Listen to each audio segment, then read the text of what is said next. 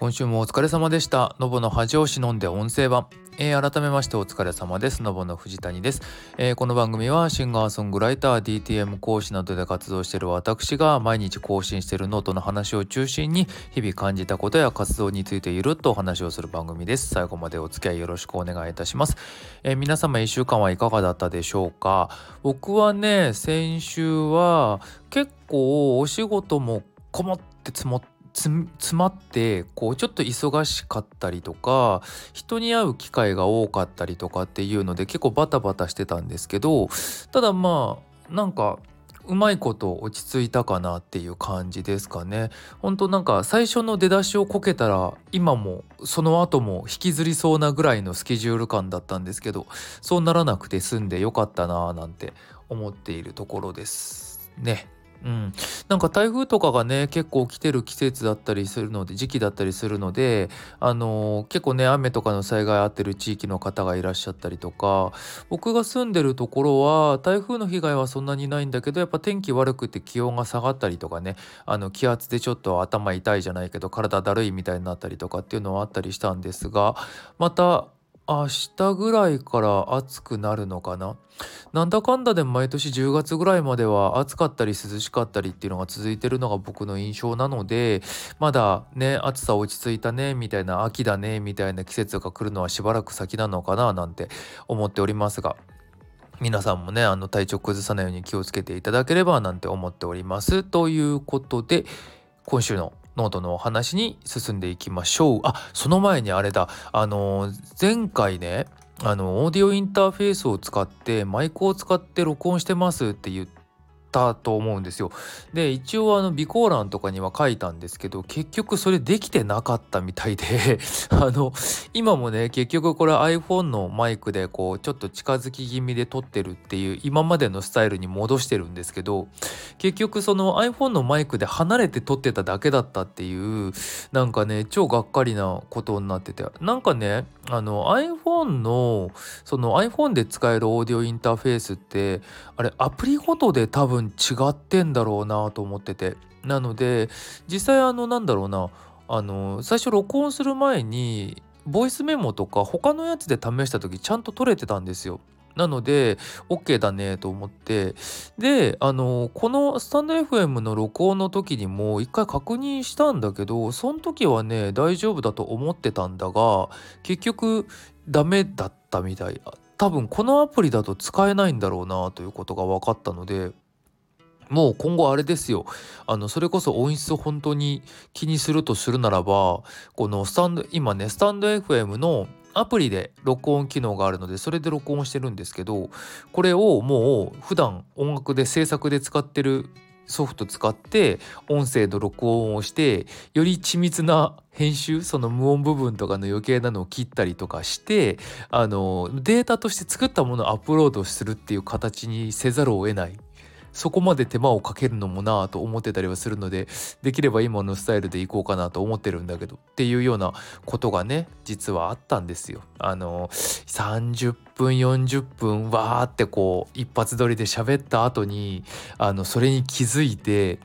さすがに撮り直す気力はないよね。なのでがっかりだけどそのまま前回は放送させていただいたんですがあのお聞き苦しい点などがありましたら申し訳ございませんでしたという気持ちでいっぱいでございます。ということでやっていきましょう。9月3日のノートのお話です。の前に前回が27回目のね告知をいつも通りしておりました。ここでもそのその分で説明してるんだけどねあの今回28回目もう次30が見えてきましたね。あの楽しい本当にありがとうございます。あの、ちょこちょこね、リアクションいただいたりとか、あの、YouTube の方とかでも聞いてくれてる方もいらっしゃったりとかするので、回によってすごいね、回数に波があるのがね、何なんだろうなっていうのがいつも気になってます。内容なのかタイミングなのか。ちょっとその辺がね、あの、いつか傾向が見えてくるのかわからないけど、ちょっと気になっているところでございます。ということで本題。えー、っと、つながっているのの話理性とねあ理屈と感覚の話っていうのがあってこれちょうどあのこの日にこの日だっけなちょっと前かな？あのちょっと前にレッスンで生徒さんと話をしていた時にちょっと感じたことだったりするんだけどね。あの感覚と理屈って結構別の話だと思われがちとかそういう別のものとして語る人って意外に多い印象が僕の中であるんですよ。なのでこう例えば理屈知識とか理屈はそれ。であのよく音楽理論の話とか僕音楽に関わることをねあの人生で比率が多いのでそれで例えるんですけど例えば感覚で音楽作る人がいてあの音楽理論を勉強すると作れなくなるとかあの面白くないものが出来上がる。だから勉強したくないみたいなことを言う人がたまにいるんですけどとかあのそういうなんだろう感覚で何かをやる。感覚で作るっていうことって作るとか触れるっていうことと理屈で何かを作る考える動くっていうことが別のことだと、あのー、区別されがちなんだけど実はそうではないよねっていうことをね改めて言語化したくなっちゃったんだよね。あのー、前回その、まあ、きっかけになったエピソードをちょっとざっくりお話しすると、あのー、僕がね僕なりになんだけどあのこういうことを求めてる時はこうしてこうしてこうするとこういう風になるんだよって話をした時にあの受け取った側がねそこがやっぱりまだ自分の中その人の中の感覚とか知識にないからやっぱりこうスッと入ってこないわけですよ。それでもしょうがないいつか分かる日が来るといいよね。今は残しておこうっていう意味で話すことって結構多いんですけど。っていう時にあの感覚の感覚のことってわからないんです。僕って理屈の人間なのでっていうようなことをね、あのー、言われたんですよ。でも、あのー、その人がその時言ってたことってこうそういう知識とか経験に紐づいてない感覚の話をしていて逆に僕の方はこうでこうでこうだからこうっていうあの理屈というかあの思考の過程があってのお話をしてるの。んだけどその人の中ではこうこっちが感覚あっちが理屈みたいな感覚で話をしてるところがあっていやいや逆だよ逆って思って っていうのがなんかちょっと残ってたんだよね。残っててなんかそれをこうちょっとテーマに書いてみたいなと思って書いたのがこれなんですけど。結局あの感覚っていうのはその知識とか経験とか知恵があって出るものだったりもするっていうのがすごく僕の中ではあるんですよね。例えば仕事の先輩とかでさこうそれぞれ皆さんこう聞いてる方がいてね聞いてる方のこう普段のお仕事だったりとかやってることの自分よりもこう熟練度の高い人が見てる時にさこう本当になんか簡単そうにパッパッパってやってるように見えることってあると思うんですよ。でもそれってやっぱりこうその人がそれだけ培ってきた経験とか知識とか技術とかの中であの最適解を選んでやってる。でそれの思考の時間がすごく短くなってる。からあの感覚でやってるように見えるっていうものであって実際にはあの細かくね切り分けていくとこういうことをしたい。でこういうことをするとこういう結果になるからこれを選んでいるっていう風な感じのちゃんと理屈理由があるはずなんだよっていうのをねあの思ってるんだよね。ただ、あのこれがねなんでなこれがちょっと面倒くさい話になってくるのがあのそうやってなってるはずなんだけどそれをこうその人にねじゃあ聞いた時にその人は多分なんとなくって答えるんだよ理由ないって絶対言っちゃうんで。なんでかっていうともう本当に感覚になっちゃってる。そのところもあると思うんだよね。だからなんとなくってしたりとかあとはこうでこうでこうでこうでって説明をすることもできるんだけど長いしめんどくさいしかも言った結果相手に伝わらないってのが分かるからなんとなくで終わらせてる場合もあるんだけどっていうことがあってその明確な回答をする人って実はそんなにいないんだよね。だからなんか感覚なんだ。じゃあ自分にはないんだ。みたいにこうさせてしまうことって多いんだろうなっていう気がする。僕なんかもやっぱりこうそういうね先輩方に質問した時に言語ができない人すごい多かったからそれがダメっていうわけではなくって。でその中には実は2つのタイプがいてあのもう本当に言語化できないレベルに行っちゃった人かあのできるんだけど面倒くさいからしないかどっちかだと思うんだけど。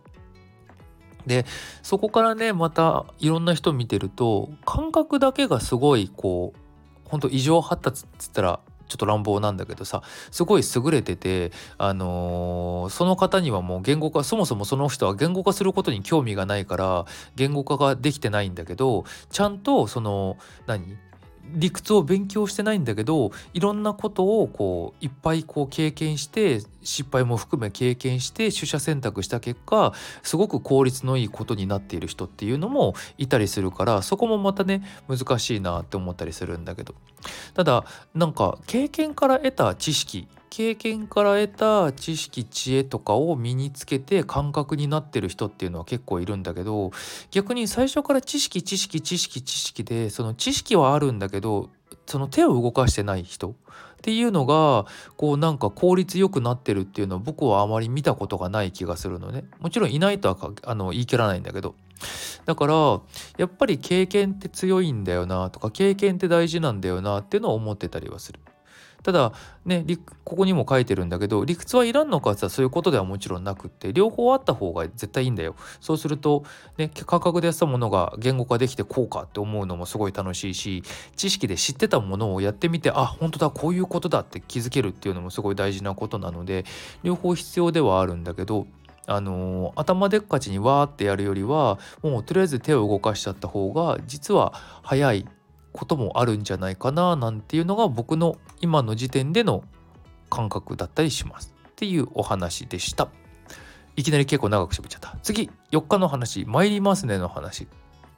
あのね今どうなってんのかなちょっとせっかくパソコン開いてるのでちょっと調べちゃうね。あの何かっていうとあれなんですよ。あいた。あ。Spotify でねこのこの日4日の日にこうちょっといつものように音楽を聴こうと Spotify を開いていたんですよ。そしたらあやっぱ消えてるわ。あのー、僕がね比較的影響を受け大好きなアーティストさんの新譜が出たっていう表示が出てたんですよ。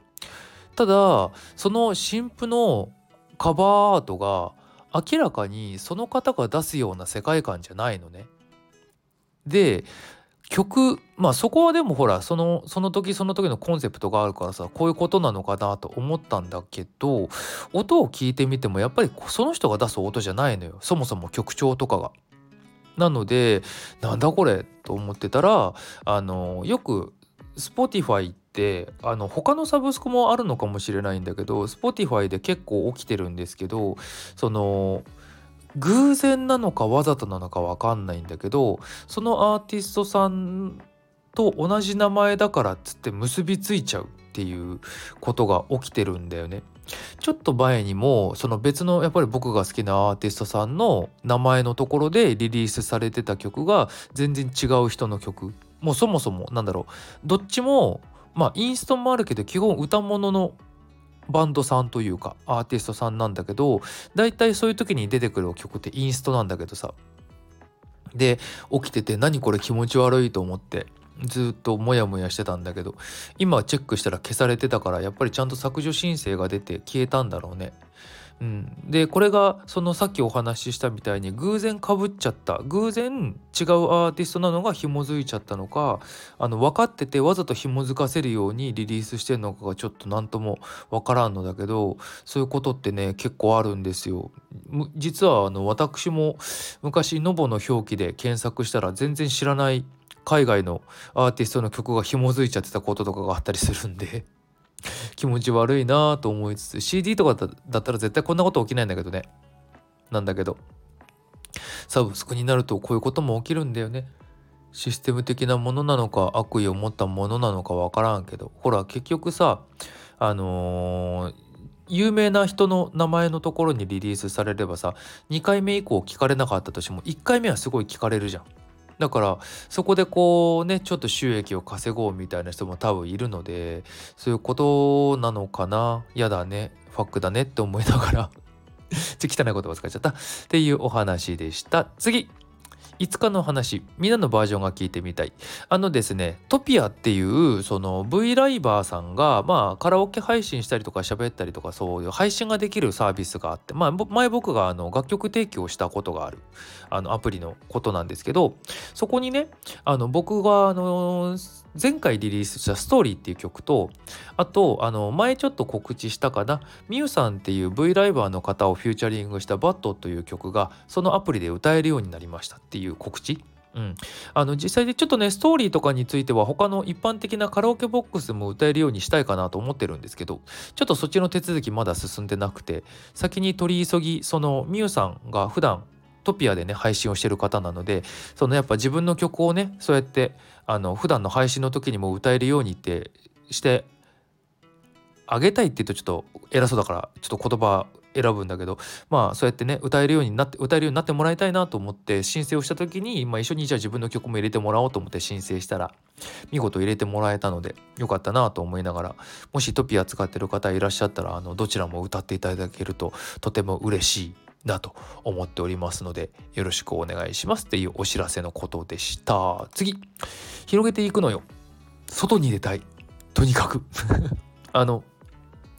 コロナの扱いも、まあ、コロナねまたあの感染してる人は相変わらず減ってないんだけどさあのただ世の中の扱いが変わってきてあのだんだんまた今までそのオンラインしか動きようがなかった世の中がどんどん変わってきてるじゃないですか。だからそのもともとお仕事とか性格とかもろもろの事情があの表向きというか、まあ、外で動いたりあったりとかすることが多かった人ともともとインターネットにいた人たちがコロナの時って一緒くたになって全部インターネットに限られてしまったじゃないですかほとんど。でそれがまた少しずつ変わってきてもともと外にいた人たちはどんどんまた外に出る機会が増えているしあのインターネットの人たちはそのまま残ってるしみたいな住み分けがまたねちょっと大きく動き始めてるなっていう気をがしたのちょうどほら9月じゃない8月の末ぐらいからさまた久しぶりに人に会ったりとかし始めたじゃないですか僕の方も。ってなった時にそのすごくそれを感じたんだよね。もともと外にいた人たちと会うことが多かったからああやっぱり帰ってきてるなと思いながら。でそういう人たちと話す内容とそのオンラインで話す人たちとの話す内容って結構僕の僕が関わってる人で言うと結構違うのね。それがいい悪いとかじゃなくてそのそれぞれの傾向があるのと、まあ、僕のオンラインの立ち振る舞いだとそうなるよねっていうのもちょっと見えるからわかるんだけど。っ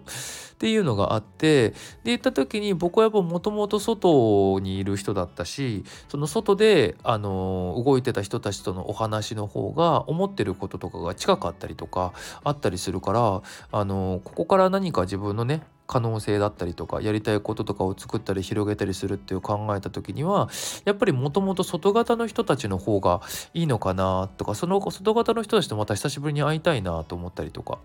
してたのでちょっとそういう意味でね外にまた出ていこうかななんていうのを思ってたっていう話。どうやってその時間作るんだってとこなんだけどね。そこはもう最悪寝ないだよね。っていうお話でしたっていうやつ。次。ここからちょっとサクサクいけたらいいね。次もっと行きたいですね。ここはですね止まらなければな話。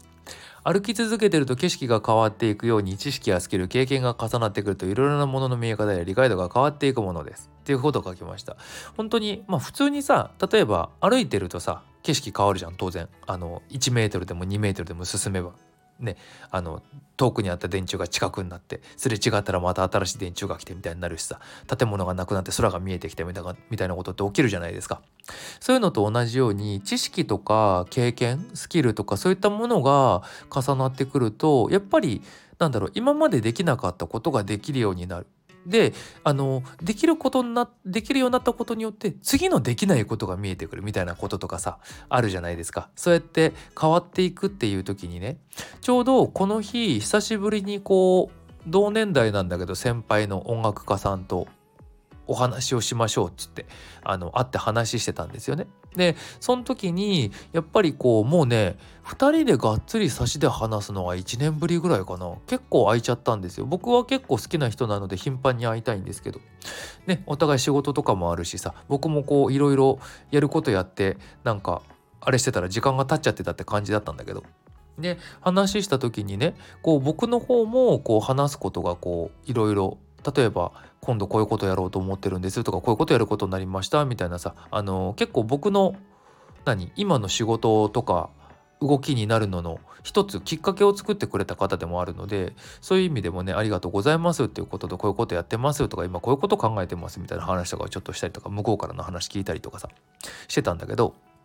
っていう時に前回会った時だったらしなかったなっていうそもそもその感覚考え方なかったなっていう話とかを僕の方でも結構できたのね。っていう時にあやっぱりこう日々追われるように過ごしてて1年2年経ってしまっているけどあの変わってるところあるなってちょっと思えたんだよね。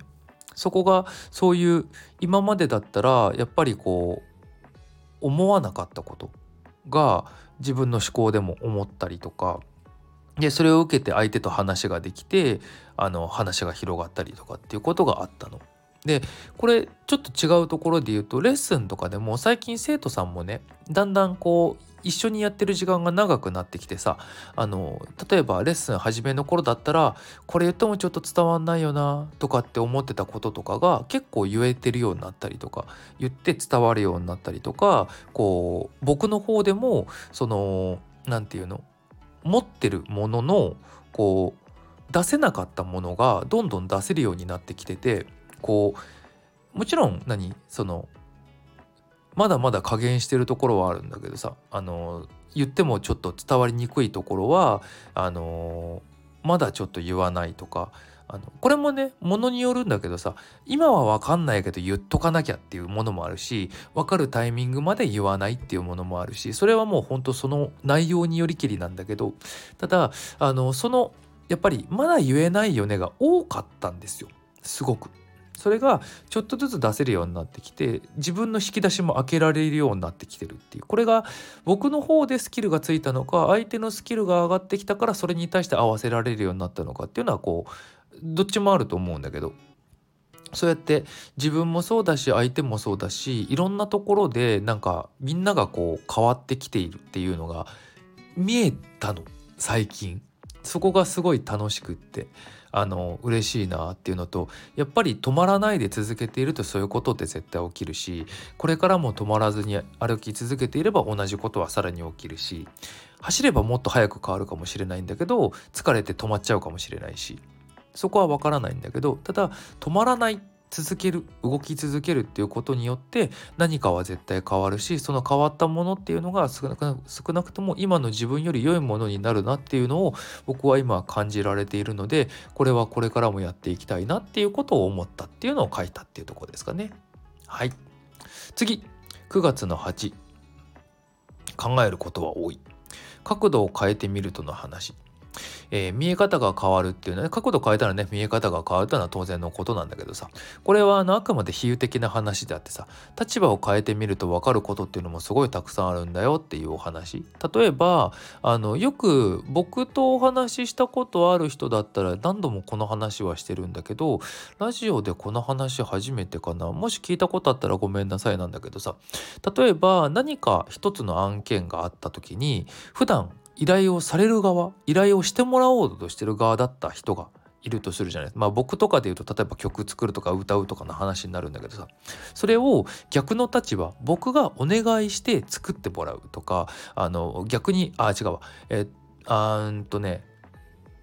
今回で言うとあのー、作る作るは作るなんだけど作らせてくださいっていう形のこう僕がお願いする側じゃなくてお願いされる側として作りますよっていう時の話っていうかまあ分かりやすく言うとお願いする側かされる側かっていうことの立場を変えたっていう風に言った方が分かりやすいね。その普段お願いをする側だった時にこういうふうに言ってるっていうことがお願いされる側になって同じこと言われた時にあこういう気持ちになるんだとかあこれってこういうことを言ってるんだっていうのがすごい分かる時があるのね。なのであのー、なんだろうないろんな立場で物事を見れるようになった方が本当にいいよねって思うの。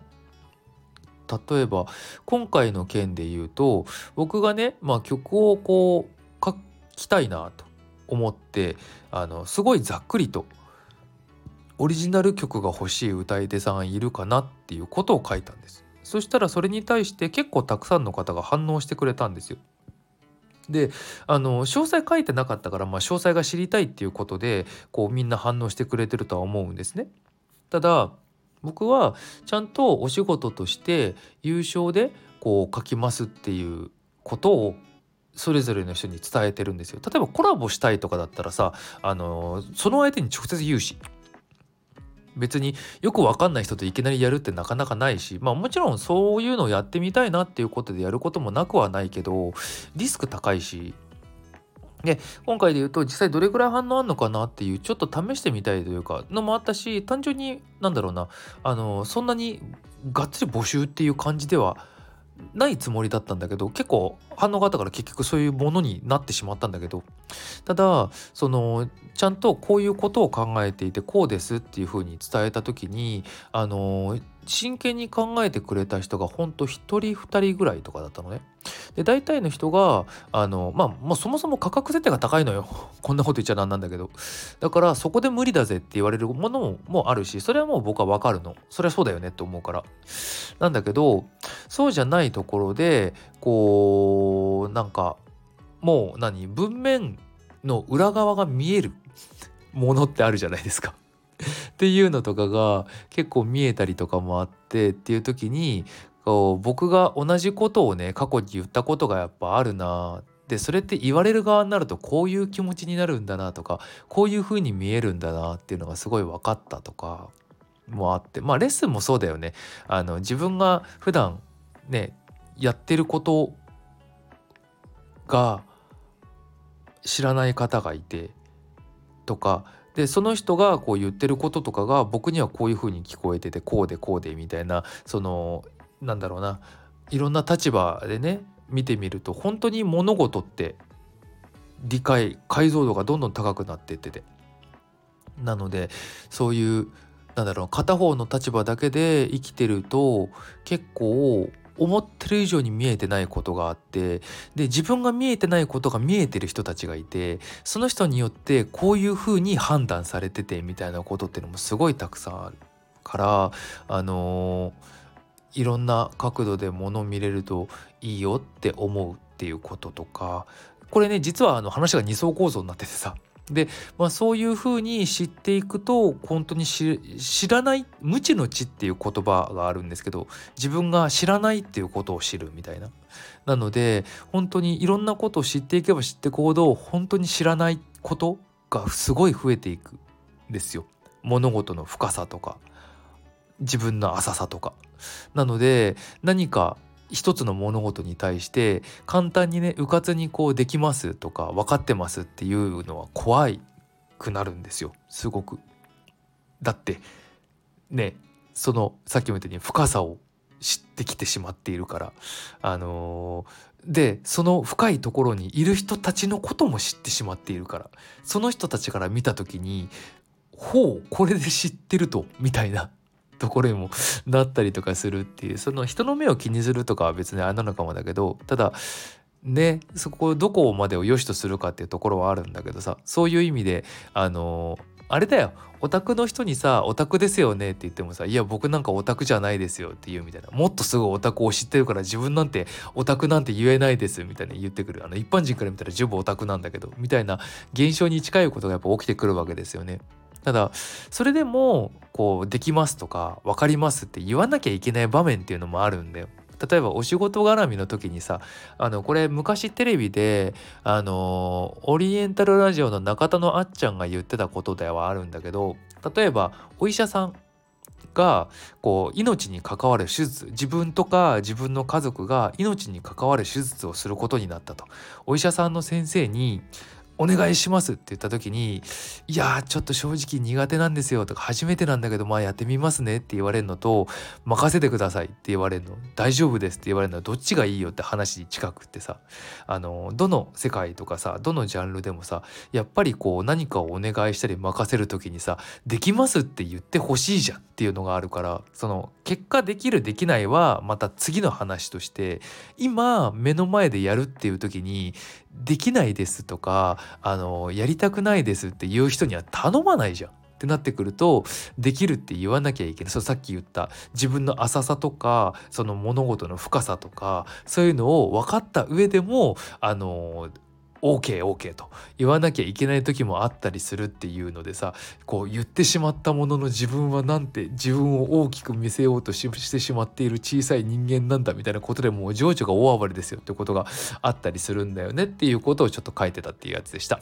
大丈夫？何のことかわかる？っていう感じ。次最後。9月9日の話。実はねいつもだったら日曜日10日の午前中に撮るはずのこのラジオなんですがあの10日は朝から結構予定が詰め詰めなのであの今9月9日の晩に撮ってます。なので書いてすぐこの話をしてるんだけどさっていうところは余談だよね。どうでもいいよね。はい。で最後、えー、9月9日あとは実践っていう本当はねの話。みんなね自分のこと語りたいんですよ。であのそうやって自分を語る場ってなかなかないじゃないですか。僕みたいに毎日ノート書いてこうやってラジオ喋ってるみたいな既得なやつもたまにいるんですけど異常者がね。いるんだけど普通の人ってもちろんそんなことしないじゃないですか。だから自分の自分のこと喋る場ってそうそうないし聞かれてないのに喋りだしたらそれこそこいつやべえって思われてしまうからやらないでしょ。っていうことって 書いたんだけどこれねあのねこれを書くきっかけあんまりよろしくなくって。あの SNS でさ何か一つトピックが上がるとさみんなわーって書くじゃないですか。またまた最近それが起きててでダメだとは言わないんだけどやっぱりそこでお気持ち書く人がすげえ多いっていうのを見るとさみんなやっぱ自分のこと言いたいんじゃんすごいって思っちゃうんだよね。場所がそのね場所がないから聞かないし聞かれてもないから言ってないけどなんか今これってこうなんだろうなそれにができそうなトピックがあると飛びついてる人ってすごいいるなと思ってさ。だからやっぱみんな自分のこと喋りたいんだよねと思って。でそれはね長野できっかけはこうやってこうちょっとあれしちゃってるんだけどただあのやっぱ人それぞれあのその人その人のこう歴史があるじゃないですか。どういうところで生まれてどういうこと考えてどういうことしてきてみたいな。それってやっぱりその人の独自のものだから誰のその話を聞いても絶対面白いんだよね。価値があるし。本人は自分のことだからさあのこんなん楽しんでもらえるのかなって思ったりするかもしれないんだけどあの各々の人となりとかあのそういうのってやっぱり楽しいんですよ。なのであのいろんな人とねそういう話ができたらいいなって僕はちょっと思ってるところはあるんだけどっ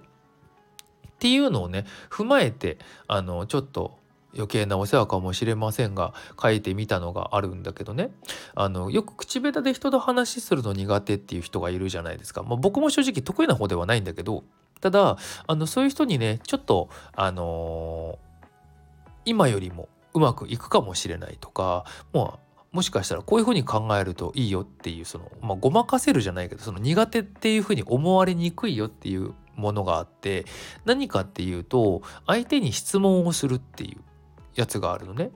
例えばあの人と話すの苦手って人ってこうなんかこう話しかけなきゃとかこう一つ話題作ってその話題が面白くって盛り上げなきゃみたいに考えちゃう人って意外にいるんじゃないかなって思うんですよ。だけどあの相手のことを聞くっていう風にするとあの相手も自分のことだから答えやすいしそこから話が広がったりするのでこの実は有効っていうのが僕の中であるんだよね。で気をつけなきゃいけないのが聞き方のところなんだけどさ例えばあの「初めまして」とか「初めまして」じゃないにしてもあのその人との距離感の中でそれ聞いちゃ失礼だよねってことって結構あるじゃないですか。あのそのなんだ地雷がどこにあるか分かんないっていう意味のあの聞いちゃいけない質問っていうほどのものではなくってもっとシンプルなところで例えばそんなに関係深い深くない人のところまあ深くてもなんだけどさ年収いくらとかさあの体重何キロとかさ あのあのあるじゃないですか。なんで罰ついてんのとかさ、罰あんのとかさ。あの、そういうのって失礼じゃんっていうのはわかるでしょっていう常識的な範囲内でそもそもそれは聞いちゃダメだよねっていうのはもちろん避ける。でそれを避けたら何も聞けないよっていう人がもしいたとしたらそれはもうあなたの問題なのでもうちょっと何違うところを学んでくださいって話になるんだけどそういう何て言うの？あの一般的な失礼なものとか以外のところでもうほんと軽いところでいいと思うんだよね例えばお茶してるとしたらさ「あのそれ何飲んでんの?」とか「それ美味しい?」とかから始めてもいいと思うのぐらいなところでこう聞いてみるとかっていう風にするとかっていうのがいいんじゃないかなって思うんだよね。で必要以上に自分のことを聞かれるのが嫌いな人もいるからそこはねまたなんだろうなまあそもそも分かってたら聞かないっていうのもあるし聞いてみた時にちょっとリアクションがあれだったなと思ったらそこでこう避けるっていうのもあるしそういう時にできるのが今度ね、まあ、そういう時にもできるしあのこれをやる時によくいいよっていうのが自分のことを開示するっていうのがまず大事。あのやっぱりこう人ってあの自分ばっかりこう探られるの嫌じゃん。っていうのもあるしこのやってくれたら返したいっていう気持ちっていうのも絶対あるんだよね。だからなんか聞きたい時にあの自分のこと先に言っちゃうの。あの俺これ好きなんですけど僕こういうの好きなんですけどなんかこういうのって好きです。とかなんかごじ誰々さんなんか好きなものあります？みたいな感じ。とかいう風にしてみるといいんだよね。例えば俺辛いの食べれないんですけど辛いの食べれますとかでもいいんだけどさそれがなんか食べ物屋さんのメニューの中にさその辛いマークがついてるものとかがあったとするじゃない？例えば。っていう時にそういうのでこう話してみるとかっていうふうになんかしてみるっていうこともできるからまずうん、何かを聞く相手のことを聞くで失礼にならないとか何で自分ばっか聞かれなきゃいけないのと思わせないように先に自分の方で開示するっていう風にするっていうのは結構有効だったりするんだよね。ださっきのあの何聞いたら失礼になるかが分かんないっていうことがもしあったとしたら先に自分が答える時に答えたくないものは聞かないっていうのはいいかもしれないよね。そこで判断はできるかもしれない。あとね知らないこと言われた時にはね知らないっていうのすっごい大事。あの分かったふりしてあのー、話進めててあこいつ分かってねえなってバレた時の最悪さ。あのそもそも知らないのに知ってるふりしたから聞けないじゃん。だからその日少なくともその日は知らないまま終わるんだよ。知ることができないまま終わるの。かつ相手にこいつ分かってないのに分かったふりしてると思われるっていう一番最悪なパターンがあるので知らないこと言われた時には教えてもらう教えてくださいっていう風に言えるとねさらに話広がるんだよね結構やっぱさっき言ったようにこう人って話したいっていう部分多いので自分が持ってる知識を人に伝えるのって結構喜んでしてくれる人多いんだよねだからあの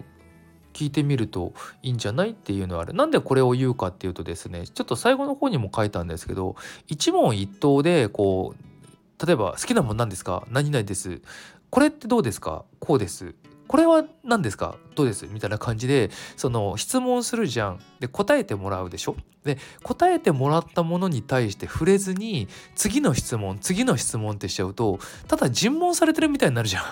そうするとあのー、どんどん心閉ざすんだよね気持ち悪いから。だからあの絶対それはしちゃいけないわけよ。だから何か質問する返ってきたものに対してコメントするっていうのは絶対大事なのね。でその時にそれが自分の知らないもので広げようがない時には「あのそれって俺よく分かってなくてどういうことなんですか?」とかっていうふうに聞いてみるっていうふうにするとそこで話広がるじゃんっていうふうに。でそこで聞いたものに対して分かったことがあればコメントかぶせられるしさらに分かんないことがあったら「えじゃあそれってどういう感じなんですか?」ってさらにするとまた話広がるしっていうふうにできるでしょ？っていうことがあるのでそうやってこうなんだろう話をしてみる時に意識するのをこういう風にしてみると結構人との話ってうまく転がることがあったりするよっていうもちろんこれが必ずしもじゃないので万能ではないのでね気をつけてみてねっていうのはあるんですけどもしあのこの結構長くなっちゃったこの話をねあの聞いてみて人と話するのが苦手なんだけどちょっと改善したいなと思う人がいたら試してみてもらうと意外にうまくいくこともあるかもしれない。わかんないけどね。とりあえずそこは実践してみてくださいなっていう感じでした。はい。いかがだったでしょうか？ちょっとね、思ってたより長く喋っちゃってまた40分超えそうですね、これは。